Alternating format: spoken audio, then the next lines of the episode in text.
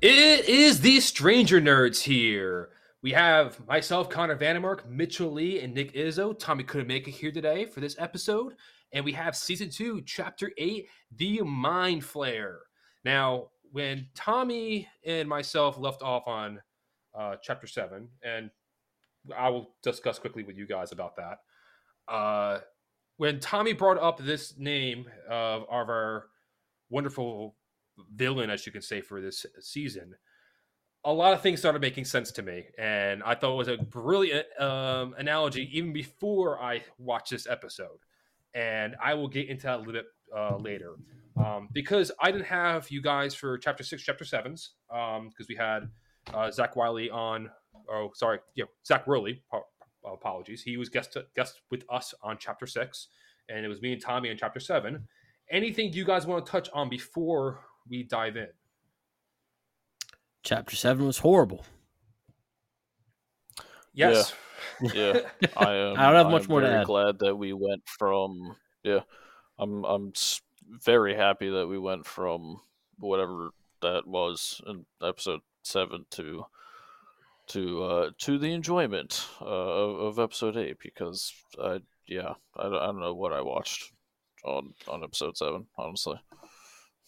Um, one thing that we did text together that, and I did bring this up with Tommy, and we all kind of agreed on this. Like, if this episode, if episode seven, uh, was sooner, the Lost Sister, that's the episode we're referring to, in the season, it might have been better over, better received overall. But after chapter six's episode, The Spy, which ended on a wonderful cliffhanger, it definitely the pacing definitely just dropped. And Yeah, Yeah. it felt very out of place. Mhm. Like they they filmed the episode, and like as far as episode eight goes, you can definitely tell, and we'll, we'll get to it a little bit more further on that it does feed into it. But as far as coming off of episode six and then you're watching episode seven, you're like, "Warrior, what's this weird side quest we're on?" Yeah, and a side quest is probably a really good way to put that. And yeah, it felt out of place. I think is a good way to succinctly put it. So, um, anything else before we get in here? Good to go.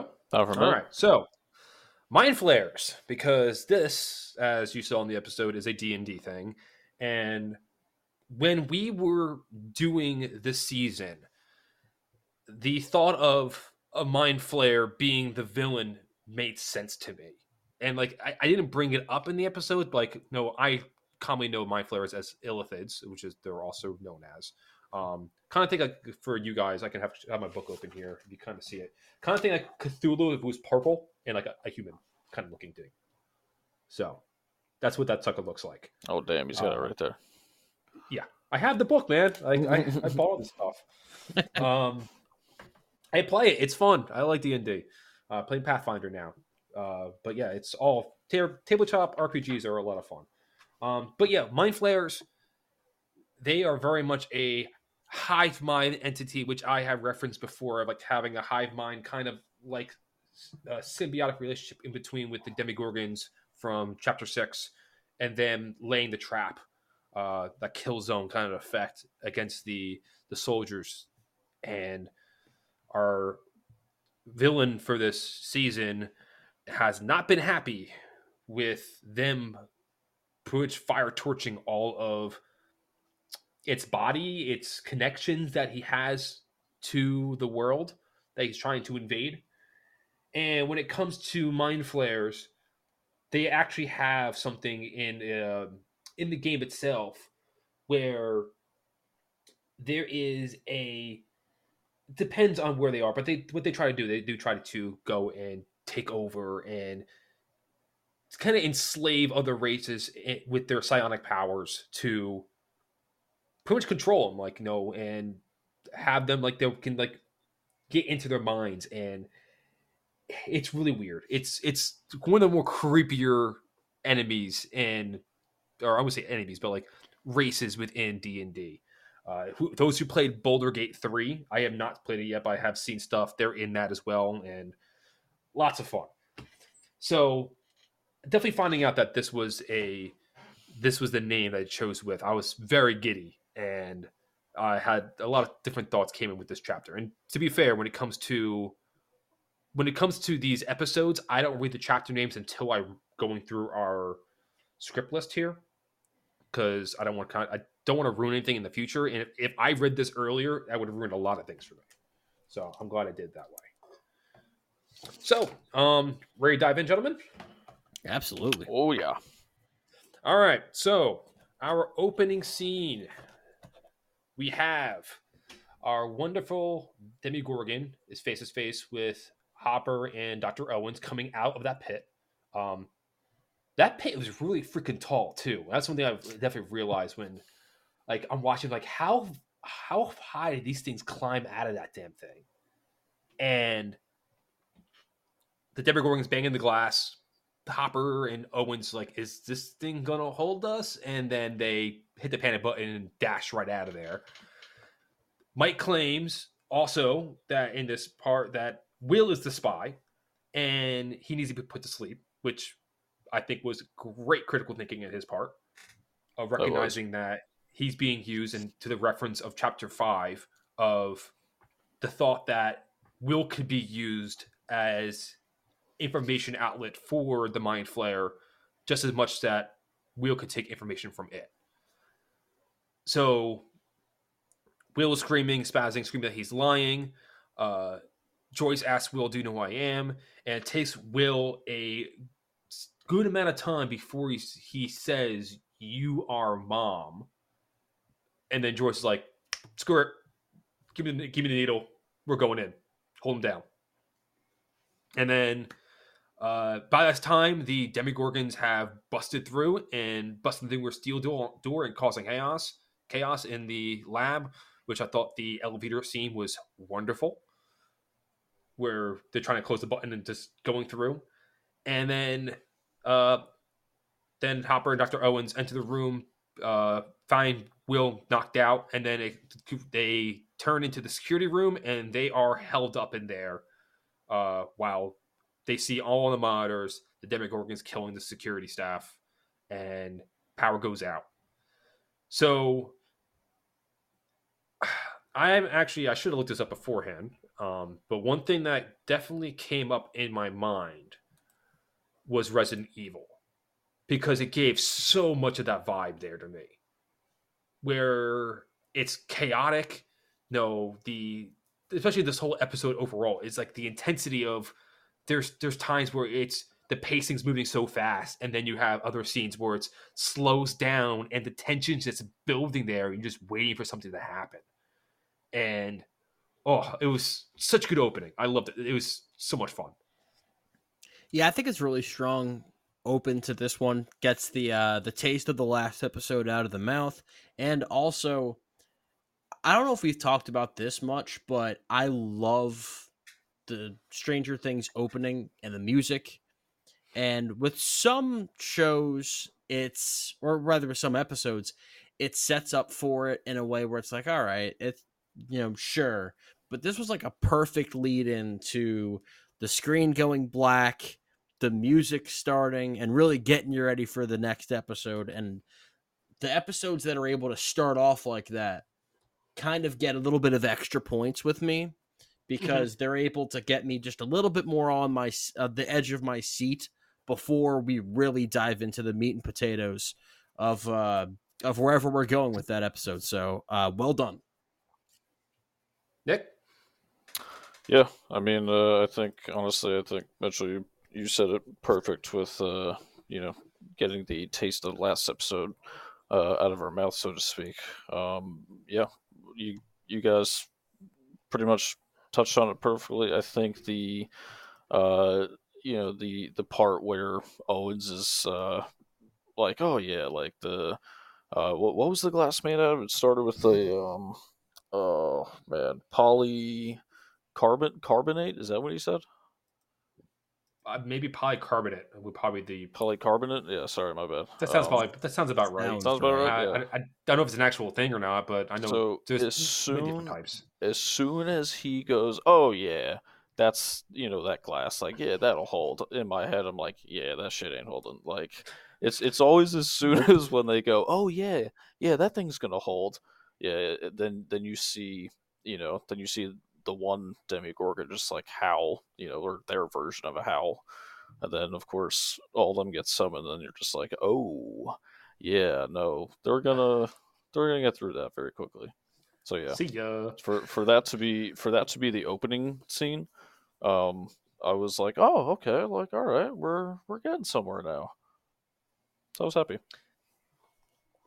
So then the I thought it was a very interesting transition because how we start up the after the um, title screen is going over back to the Hargrove house where uh, the house of Max and Billy. So their parents get home with the first introduction to their characters, Susan and Neil Hargrove, and they find where Max Max's window is open from her door uh, from her bedroom, and she's missing. And the father, the stepfather, no, Billy's father, remember correctly, loses it on Billy, who is currently gearing up for a date. No, smoking a cig and you know, all those cool kids things do. I guess these back in the eighties. Getting his groove on. Get We're his not groove getting- on. I don't know. No, I don't think he was dancing, but he was. He was like, all right, like, starting to feel himself a little bit. He was he was jamming. He was jamming. Hey, props to him. Yeah, he was definitely yeah. feeling And himself. then no, because he did have mu- He did have Oh, music did- on, didn't he? Yeah, it was like Metallica like. did you sound. did I- I you see where he Metallica, put the cologne Oh, on the wrist. Yeah. but where Oh, else He was. He was getting ready. He He stuck was- his Oh hand, yeah, he stuck, he stuck his oh. hand right down his pants I didn't reckon. I didn't no- notice that part at first. it was like the, it was Uh, like the first thing i thought he did i was just like oh I saw the of wrist, but I didn't see you know jostle. the camera just like perfectly panned to it i'm like really like you're gonna make us watch this like all right thanks It's a really he nice. uh It's the first time I, I I don't remember whether you brought it up or whether Tommy brought it up about how we've never at any point in this series felt any sympathy or any you know liking Billy at all. And this was the first time that made you go, I get it. I I understand that he's he's getting this abuse from his dad and so then he's giving it to his uh his stepsister and that's the, the the the chain of command i guess and it's the first time that i was like feeling feeling for billy because it was uh passing on trauma i guess Um, kind of yes. I think a more distinct, probably way to put it is like the cycle of abuse, because yeah the fact that's that the, that's the term i was looking for because the fact that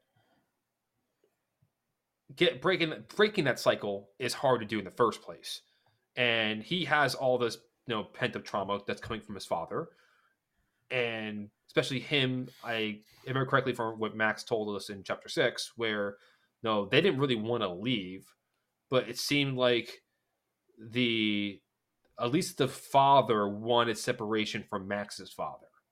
They didn't like Max's father being so close. And they wanted to have like a fresh start for the two kids. And no, one thing when it comes to, I know I haven't had any experience with this, but I know I have a few friends who have blended families, and blended families are very tricky to handle. And no, you really can't force people together like, okay, no, we're married now. Now you're brother and sister. Let's go play house. It's not that easy. Mm-hmm. And yeah, it definitely you can definitely see how it's kind of grinding on Billy, especially the way the interactions that we've seen so far with Max. And it comes as culmination where like no I don't hate using this this term, but like no Neil, the step the father is like the alpha, and he's the one, you know, looking down on his son, like, you follow what I say. This is my house. And that's you know very 80s like too on that situation, like that how that mindset was. So you're telling me there was no uh hug me, brother moment earlier earlier in the season. It wasn't quite that uh th- that nice and and and you know Nickelodeon. Nah, somehow I don't think so. Sadly He not. was uh, he was he was very assertive, and uh, he definitely did not uh, did not shy away from you know like pushing him against the wall and being like, "So you're gonna go find your sister, right?" like he's Yeah. just like, "Yep." You just see the tear run down Mm-hmm. his face, and like you said, Mitchell, like that's like the first time that I was like, "Ah." I, I can at you're least- angry. if you're not feeling sympathy, at least it's like, okay, I at least have a reason. It's not just an out of nowhere thing. There's a reason why you're being such a dickhead this whole series. Right. It's like, okay, it's like now I know why you're just angry all the time. Yeah. Another thing too, like I, it definitely put in the back of my mind this, the rest of the episode, when in terms of Max, is what is the interaction going to be like when Billy does find Max? Because Max, he's gonna be as we'll, as we will get into in a hot second here, but Max is with the part with Dustin, Lucas, and Steve with the uh, the Boneyard Gang. I'll call right now uh, after going with the the upfront kind of fight with the Demigorgons, which they didn't really do that well. And now they are walking the, back the train tracks late at night, and in the back of my mind, it's like, no, and eventually later, later on, like, oh, how is Billy going to find Max? And when is Billy going to find Max? Because the longer that time that timer is ticking on uh, Billy, the more mad his father's going to be, and then more of an out like an outlash to Billy from her, from her father or from his father. So now, as I mentioned, the party, uh, Steve, Dustin, Lucas, and Max walking the train tracks. Steve lets it slip that they Dart ate Lucas's cat, Mews, and Lucas and Dustin had a pretty big blow up about the rule of law. Uh, and then Dustin tries to bit in back at Lucas that you let Max know what was going on, and that also broke the rule of law. Yeah, So he was they're- not happy about that. Yeah, like Definitely not. it's kind of a weird circumstance, at least on Lucas's standpoint, because it is such an out of the a crazy ass scenario that these all these boys have lived through. So like, I don't like I Dustin's. I to me, Dustin's is way worse than Lucas is, but Lucas Yeah. also is kind of it's a weird t- scenario, and I don't blame him from telling someone else because keeping that kind of thing in is still weird as shit. Like I went through some wild shit. Like there's things out there you don't ever believe, and especially with him having some type of attraction to Max, even though he does deny it. And Lucas and Dustin does call him out, like, "Oh, you guys were holding hands." They, uh I don't blame Lucas for trying to do that, but at the same time, yeah, Dustin has all right to call him out on that. To me, it just seemed like one of those things that kind of like if you hang out with us for long enough, you're going to get roped into this anyway. So, Yeah, what's the point of delaying it any longer? Yeah, no, I get that. It's more so like, oh, the seal of approval from everyone. Like, okay, she's allowed in, but like, still, there's still some conflicts with Mike and stuff, and El hasn't showed up yet. So we'll see how that progresses. So Steve shuts them up, saying, "Hey, I'm hearing the Demogorgons from this distance. Let's go." And then when uh, Max is like on the railroad tracks, like, "Where the hell are you going? Like, are we going to stay in the tracks? Like, oh, we're just going to the darkness and go to the sound where things sound scary like and they found out like oh hawkins lab is in complete darkness and that's where the sound's coming from and then we get the scene switch where now we're in the lab and dr owens is explaining how the situations when the power goes out in the lab and that now the lab is in lockdown because of the power outage and then again just like resident evil or those kind of games where you have to go downstairs and you have to reset the breaker to reboot the whole system.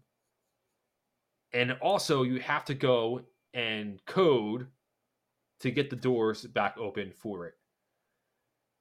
I still say you want to say something, Mitchell.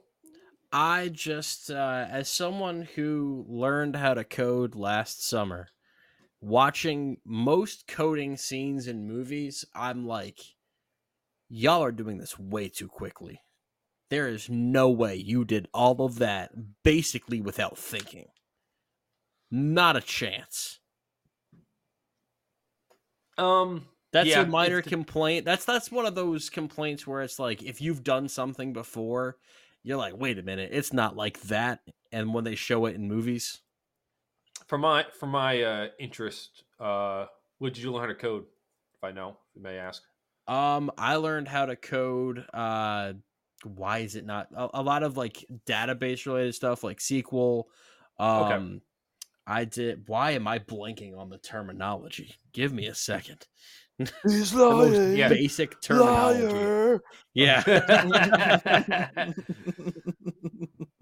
Because I'm a I know Lies. SQL. I know I'm a big R because I use R for statistics. I And haven't then- used R, but I am trying to learn it. Um, a lot of JavaScript. There we go. That's the Ja- word yeah. that was on the top of my a lot of lot of JavaScript type stuff. Yeah, R, R and Python are the two I've have worked with. Uh, R I like a lot because it's very strong at data visualization, and that's something that I really do like a lot. So, and as we bring this up, Hopper goes to play hero and go in this at the breaker, and then Bob kind of calls him out. I'm like, "Hey, do you know Basic?" Which is a very introductory. Um, uh, the Basic is the fundamental coding language back in the 80s that you Yeah. see with the old movies with the green letters and stuff as it had in the screen earlier. And Hopper's like, uh, what are you talking about? And I've gotten that face before from my parents of you are talking with three heads and I have no clue what you're doing. Like Yeah. the what you're what you're telling me is not registering at all. And I gotta say, my boy Bob steps up and is like, I have to do this because no one else can, and I want to make sure these boys get safe. And he and he tells Hopper, I don't care what happens. Once this door opens, you're out of here. He's not. He's not thinking for himself. He is thinking about the betterment of others. Very much a uh, a Spock boy, which I believe, uh, which I am very proud of Bob for that. So Bob goes in. He he's a walkie-talkie up. Oh, I thought it was very funny too, like uh, Hopper showing him how to use a gun, and then we're going to the scene downstairs, and you see Bob actually having good gun discipline with his finger off the trigger. No, like an actual professional would have. Yeah, right. Like he was clear. I was very so I was I saw that I'm like, ooh, good for you, Bob. yeah. He was clearing corners. I was like, huh, like hmm, you might have done this before. Bob.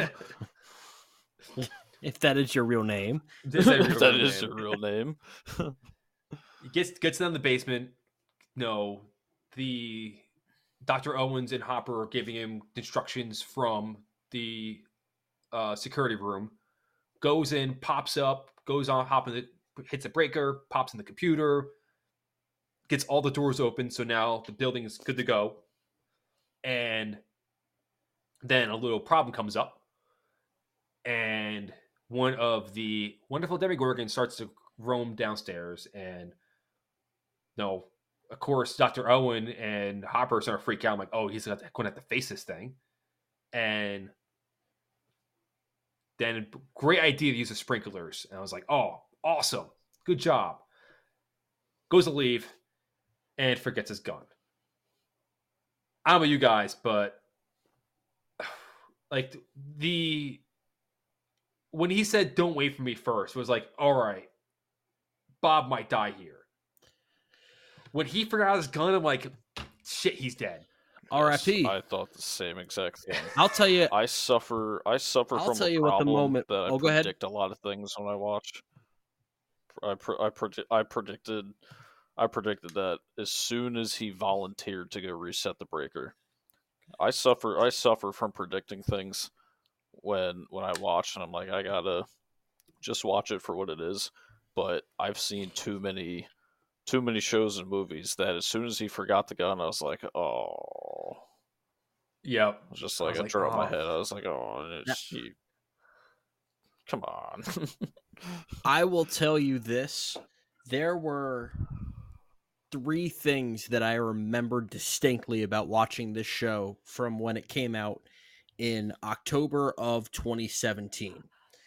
And that was something that happens in the next episode. The fact that they meet Max by Max breaking a bunch of records at the arcade with the name Mad Max.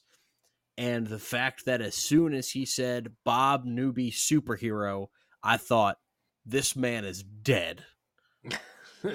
Those were the three Yeah. things I remember distinctly from this, and I forgot because I it's it's been a minute, and this is my least favorite season of the series.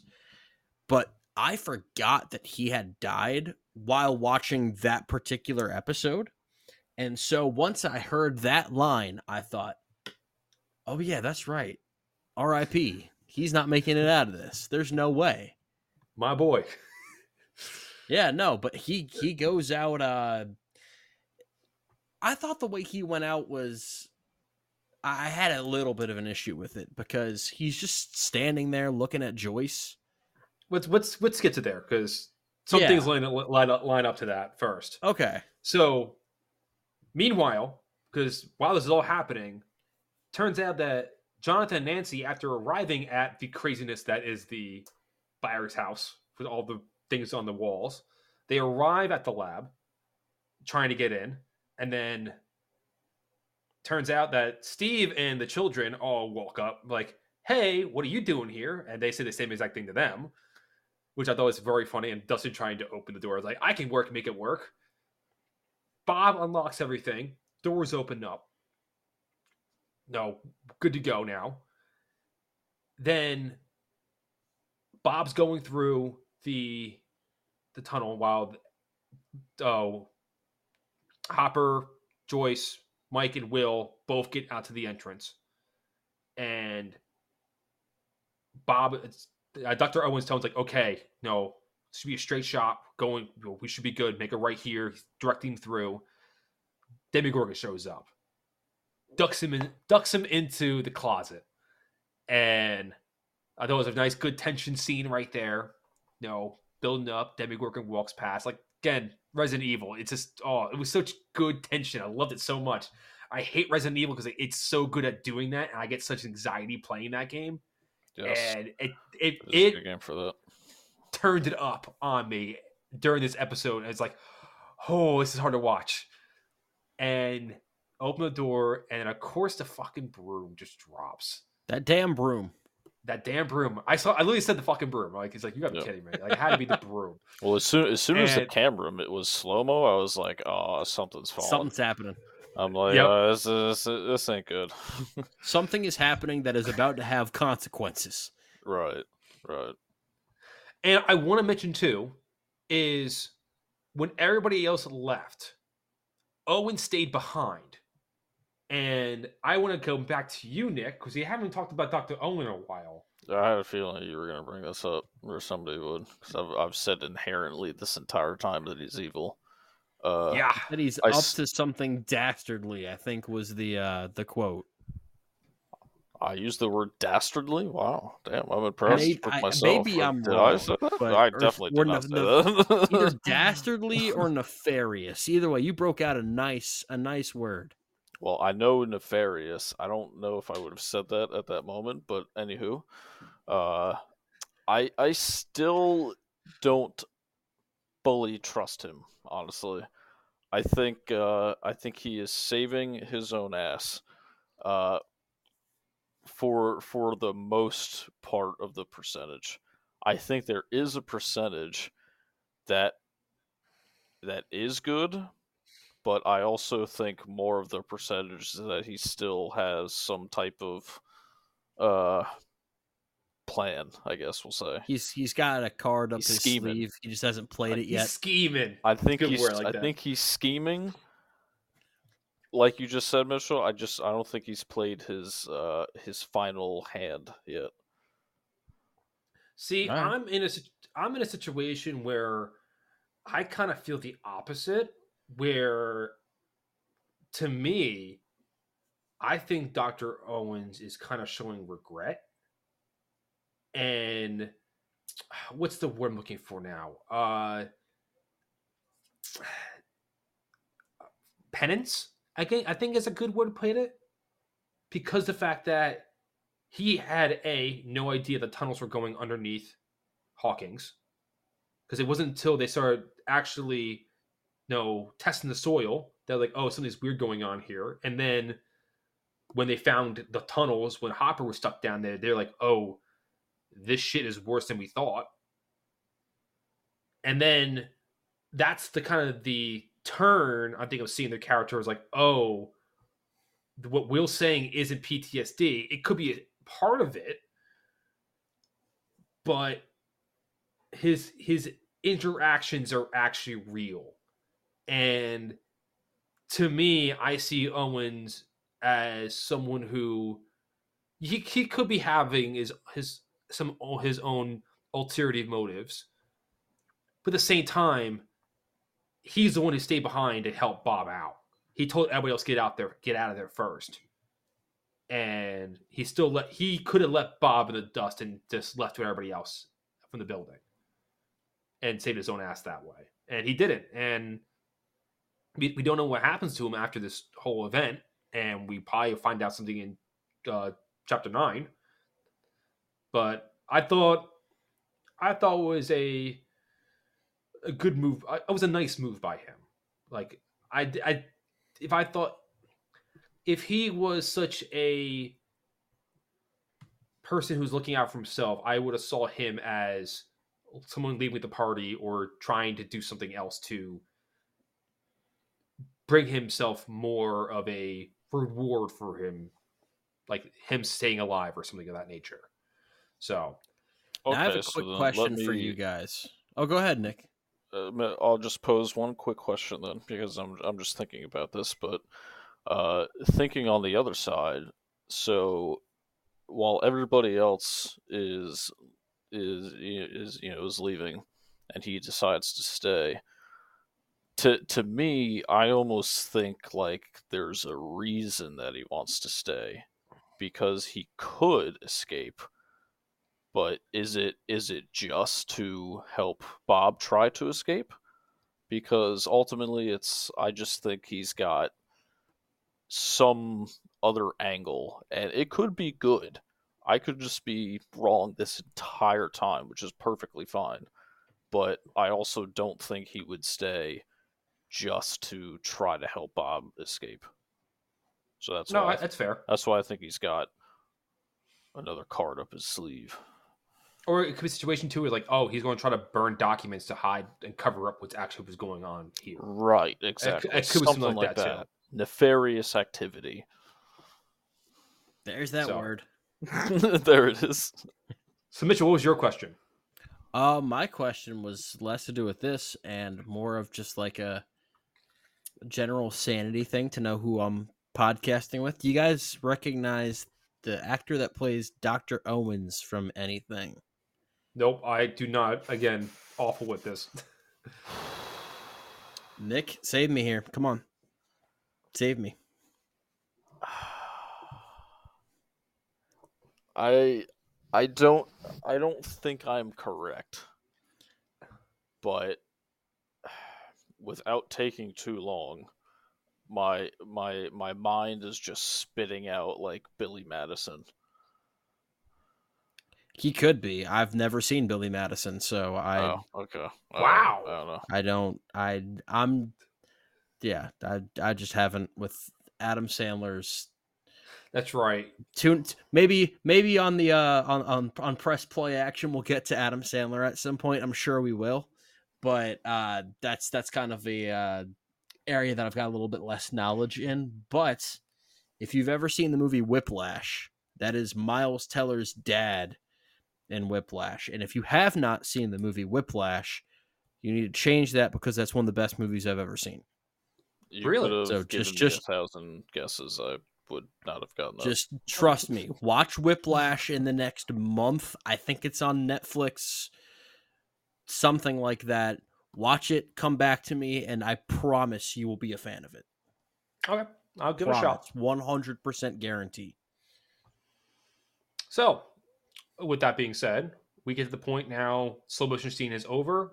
Owens tells Bob to run, and he books it as this freaking dog-looking asshole chases after him.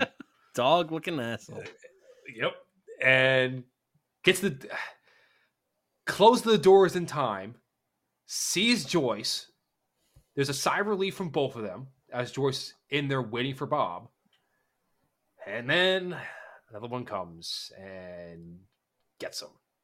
Should just kept running. But Bob just had to stand there like a dumbass, just looking at Joyce. Like I'm a, I'm hanging the banner, wa- waving the flag for Team Bob. But Bob also could have moved his ass. He just had to go like 20 more feet. He would have been at the door. As they say in baseball, it ain't over till the fat lady sings. Yeah, that's right. And that it was not over. And That lady, you that lady had her mouth protect. shut, wasn't singing at all. You had to keep Yeah. moving, Bob. Yeah, it was uh Oh yeah. That that was like definitely a gut wrenching death. I was felt so sad. Yeah. And Hopper you witnessed in- it. You know, Yeah, like, like it's the Walking Dead thing. I witnessed it. He's definitely dead. He got mauled. And the uh Hopper Hopper grabs Joyce because obviously she's feeling heartbreak. And car pulls up, they hop in. Uh then Hopper gets in his truck, they go in, get the rest of the kid, and everybody's going over to the Byers' house. So yeah, that ugh, I feel so bad for Bob. Oh, and the thing is, like they, they showed everything. Like he They was, did. Oh, they were chomping They on him. They The scene did. with the teeth coming out from it. There was no like, oh, maybe Bob's still alive. No, Bob's dead. Yep. No. And they were growing as they were just like munching on him too. So I was just like, ah? I, damn I it. didn't realize that. I did make a comment before, like, oh no, the more they eat, the bigger they grow. So Yeah. I would not be surprised. Yeah. But yeah, they could. I don't know if they were growing on the spot, but if they, I take another look at that. So ninety six percent sure. So back at the Byers' house, Hopper's desperately calling for backup and tries to get help for Dr. Owens. Um, Hopper tells everybody to stay there and wait for help. And Joyce, obviously, in shock. And Mike tries to rally, you know, talking about how Bob actually brought the AV club together, which I thought was nice, trying to break the tension a little bit. And uh will and yeah mike mike definitely didn't want him to die in vain. And he wanted to try to bring justice and joyce is like yeah let's go. Like i, I want i want in this too. And it's funny funny too where again i'm thinking like of max who's thrown in the situation because she's the new kid in the block of all the shit's been going on. And in the past six hours her life has just turned on a complete 180 of whatever i thought i knew and these kids thought that were fucking crazy are not and there's some weird shit happening in this goddamn town. And then they're trying to figure a way to fight. And as I did with the Demogorgon earlier, and as Dustin nicely called them the demo dogs, which I thought was very cute. The analogy to the mind flayer comes up as they try to think uh, as the shadow monster is like a brain, and so they talk about how it's um a monster from another dimension that's so ancient doesn't know where where uh, even though its true home, and it slaves races of other dimensions by taking over their brains and uh, using their highly developed psionic powers. Uh, Steve has no clue what's going on. Max is even like dumbfounded, and Hopper's like, "Just get along with it. I don't care what the hell this mis- this fantasy thing is, but like, I don't blame the kids here because the fact that this is a way to at least." have some tangibility of something that they don't know and the the scene i gotta say we haven't really touched on this too but like the music in the scene too like you know as they're going through and the music kind of like starts losing pace when dustin starts talking about oh you have to summon an undead army to defeat the the mind flayers and it's like it just kind of stops everybody just looks like dude that's not going to work. And then when they come back, when they come back to the plan, the music picks up right back up, like, oh, we're back in it again. Uh, so the clever thing that they thought of was because my because they know they that Will can see into the mind flayer's visions, and but they also now know that the mind flayer can see back but Will has at least some knowledge of its weaknesses. And if they isolate Will and put him into a location where the mind flayer does not know where where he is, and Will can still at least spy on the mind flayer, then that at least give him a leg up on the advantage to to come up a way for Will to buy him time uh, or buy every every all of them time to keep the mind flayer off their backs.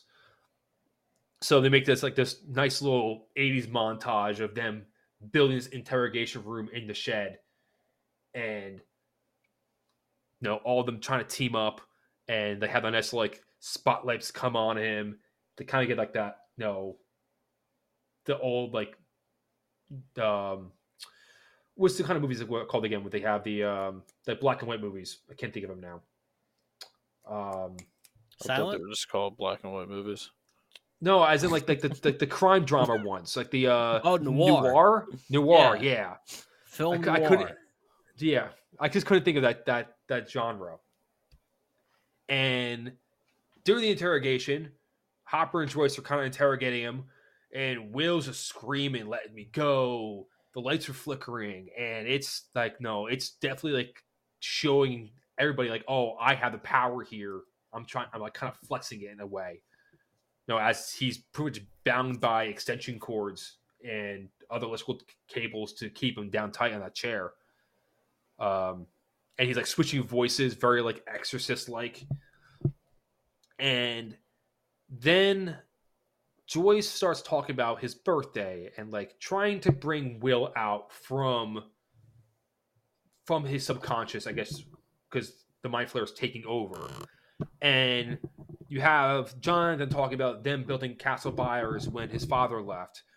And then Mike talks about him being the first time in kindergarten, which is nice to kind of see these little, you know, touch points of these interactions to Will's life, and you can you know these are his closest people he's with, those three, and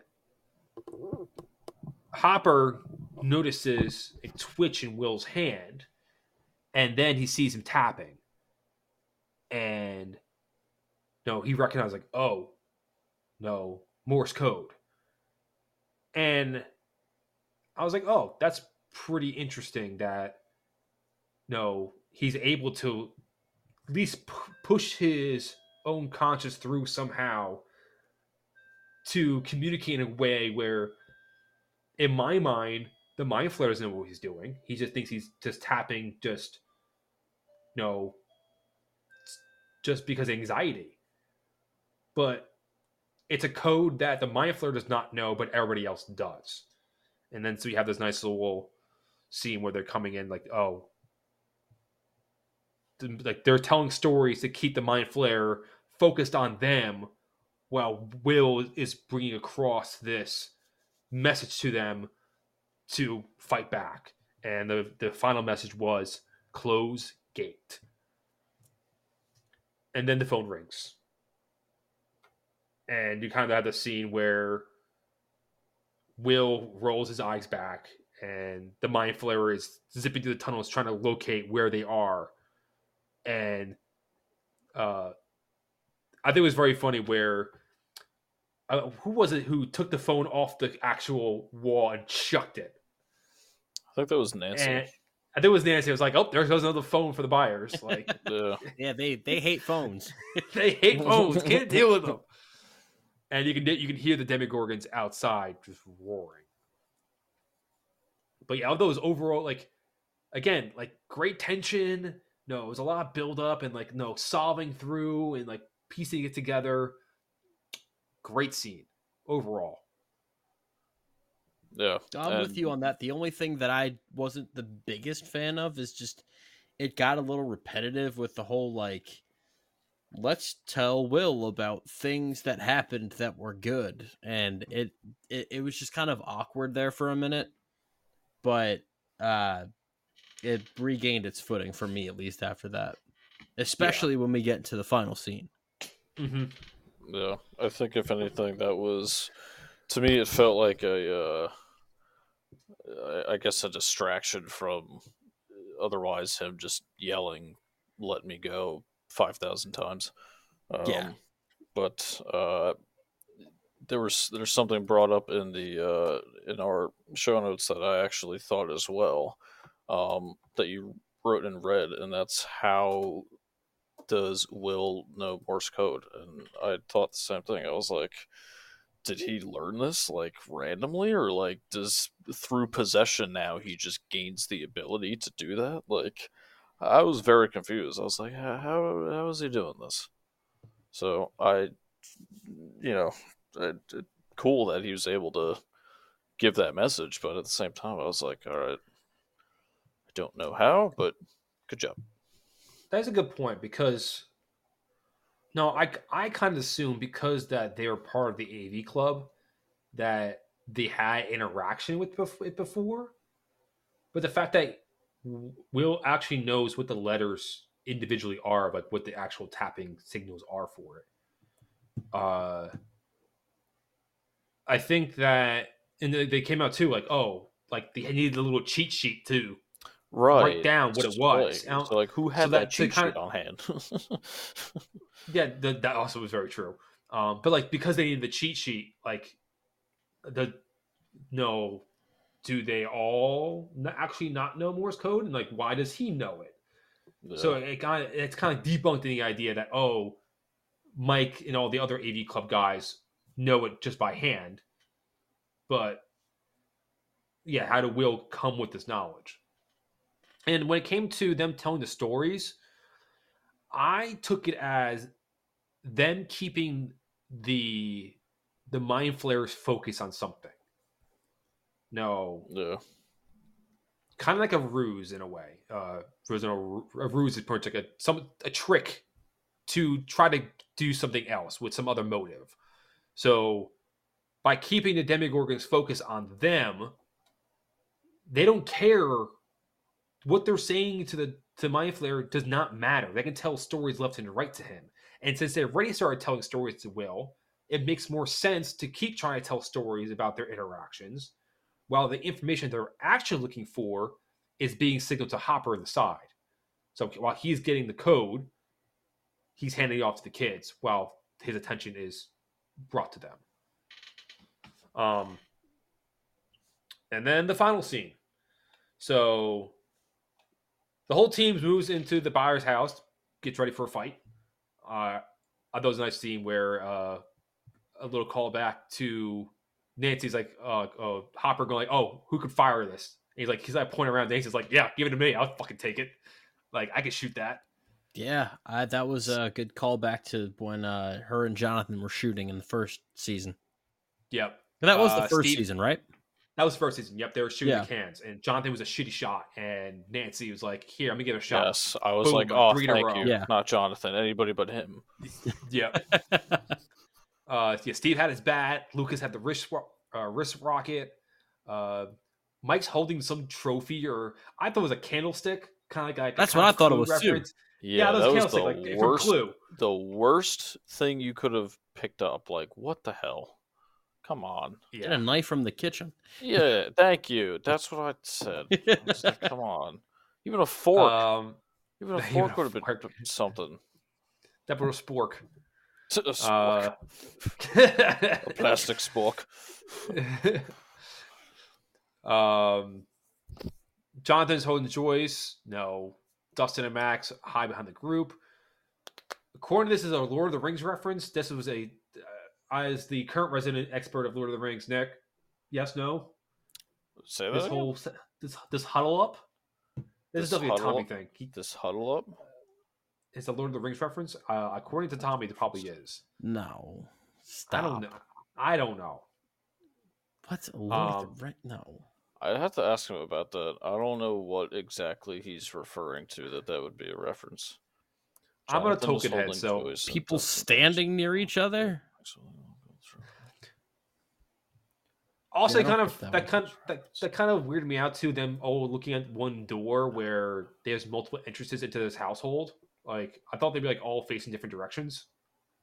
I, That's something I was definitely. Uh, I guess the way they were lined up was like from a scene. I don't, I'm trying to think like what scene. Like what? I don't know either. Ah, just kill it. Um, so we hear a bunch Yeah. of screech, screeching and smashing sounds. Um, then a dead Demogorgon flies to the window. Uh, see the locks and the doors come off, and there is Eleven. And uh, yeah, everybody's in shock that she's alive.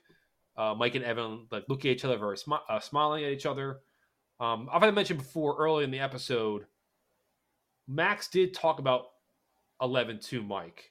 It's like, oh, I see why she's part of your party now. It's like, no.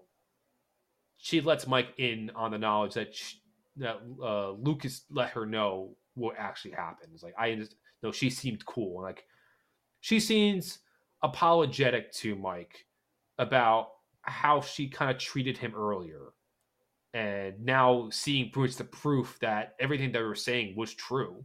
Uh, what Lucas was saying true. That like, oh, he actually really has a connection to this person. Um, so Sucks. my girlfriend made sure I had to mention this on the podcast because uh, while I do think of really good things, sometimes I go too far in the hole and com- I completely forgot about Eleven.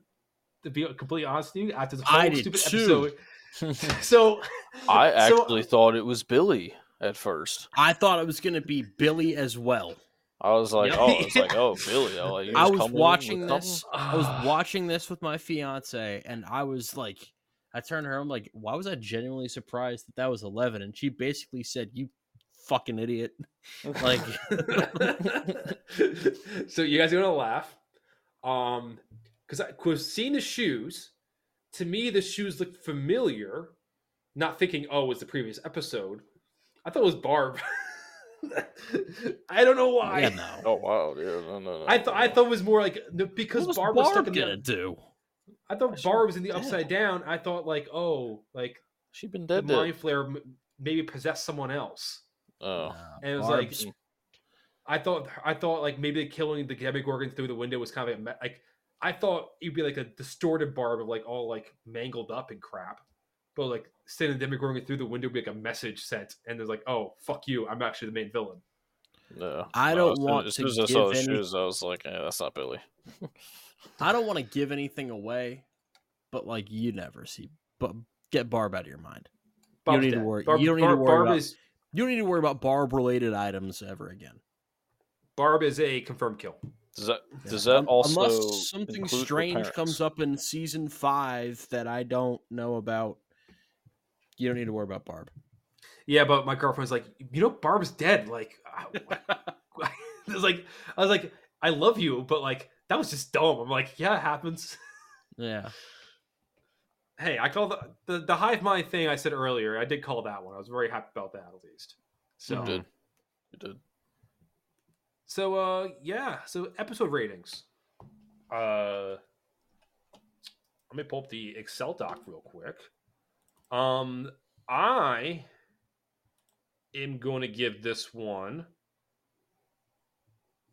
mm, I'll say a nine. I'll say a nine points.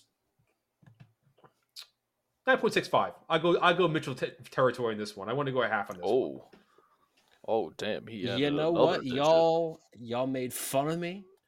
I didn't make fun of you, You- but this one, you trashed me. I'm you in called between me both. of them. names. And eventually, what'd you do? You did what I do. So I knew this day would come. Nick, you want to jump on board?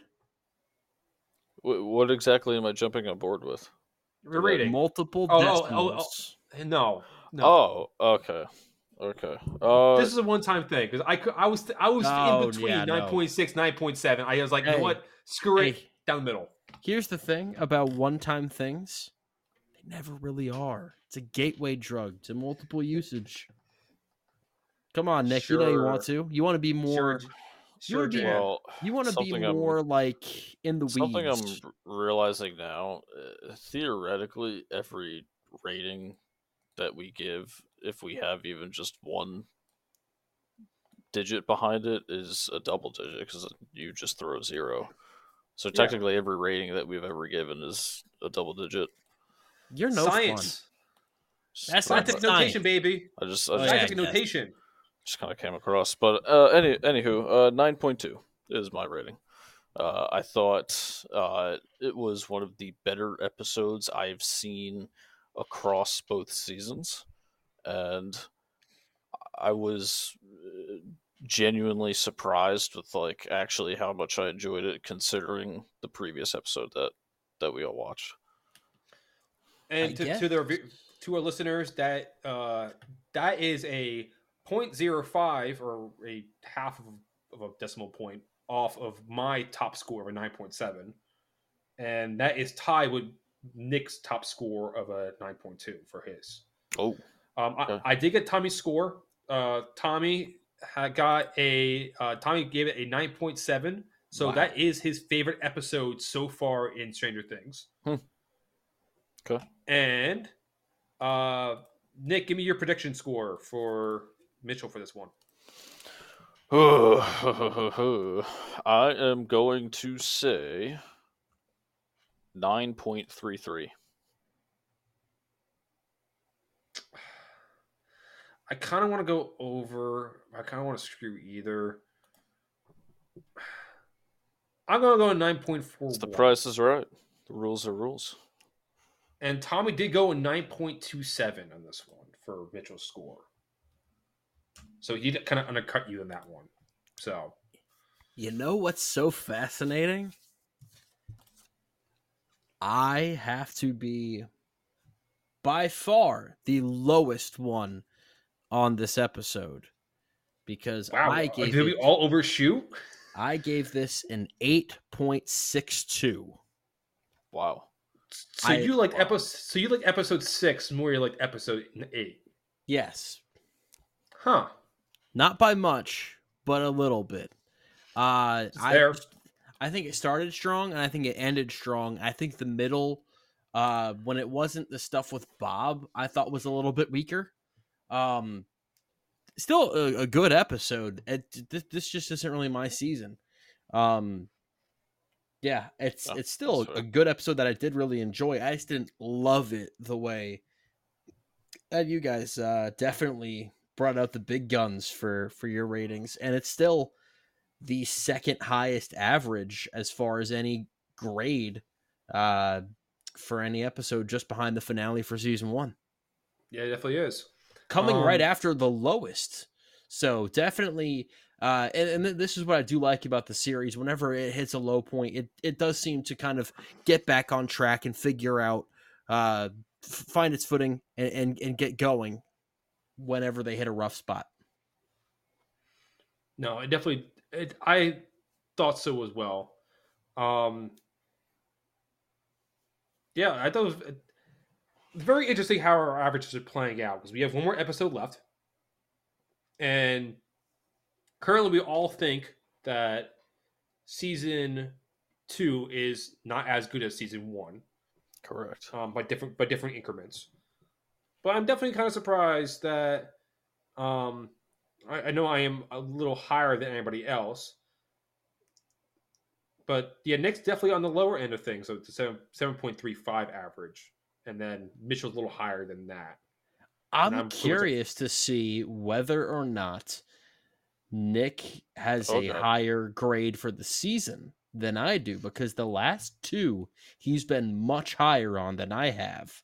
So Oh. Nick might end up with a higher score than I do for season two Mm, We'll after being out. the one with the lowest score in season one. I'm gonna give the Hey. finale a zero. No, I'm just kidding. Hey, Mi- I'm just Mitchell ha- kidding. I'm not doing that. Mitchell had the second highest score uh, average for season one behind me by a point by a percentage point, point one.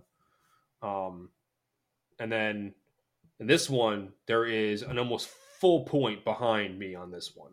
yeah, you're we were all kind of in the same range uh 8.2 to 8.7 for season one we could have a lot of difference uh or variance in season two which is fascinating to me Yeah, a little bit. Um, but i'm Again, glad that like you're the- so high on it i mean honestly i, I- would I rather am- someone be really high on it than really low on it especially you who hasn't seen this se- this uh the series before and i think still has a lot of really cool stuff coming up Yeah. No. I have this has been a really fun watch for me and a little I am kind of sad I haven't didn't start from the beginning like everybody else did. Uh because now I'm like I see what all the hype is about because the hype is real. Hey, you'd rather have that than it was overblown. I didn't really care for it. I've been hearing about this for years, and it never lived up to the hype. Yeah. Um and it's kind of weird cuz no I have seen I think two episodes from season 4 and that's what kind of even got me more interest like oh how did we even get here in the first place so it's kind of weird like there's a death. I'm again not saying anything, not even gonna hint. Bob's death was just had me like, oh man, why'd you have to kill Bob? There's a death that happens down the line that just demolished me. So stay well, tuned. we will look forward to that Sure. all right so um anything else gentlemen before we head out of here Season two coming to a close soon. That's right. season finale the Close gate that gate. Close that yes, close the gate. Uh, follow us on our socials at Stranger Nerds on Instagram and Twitter. And that's it for us. We will sa- see you guys next week for our season finale. Have a good one.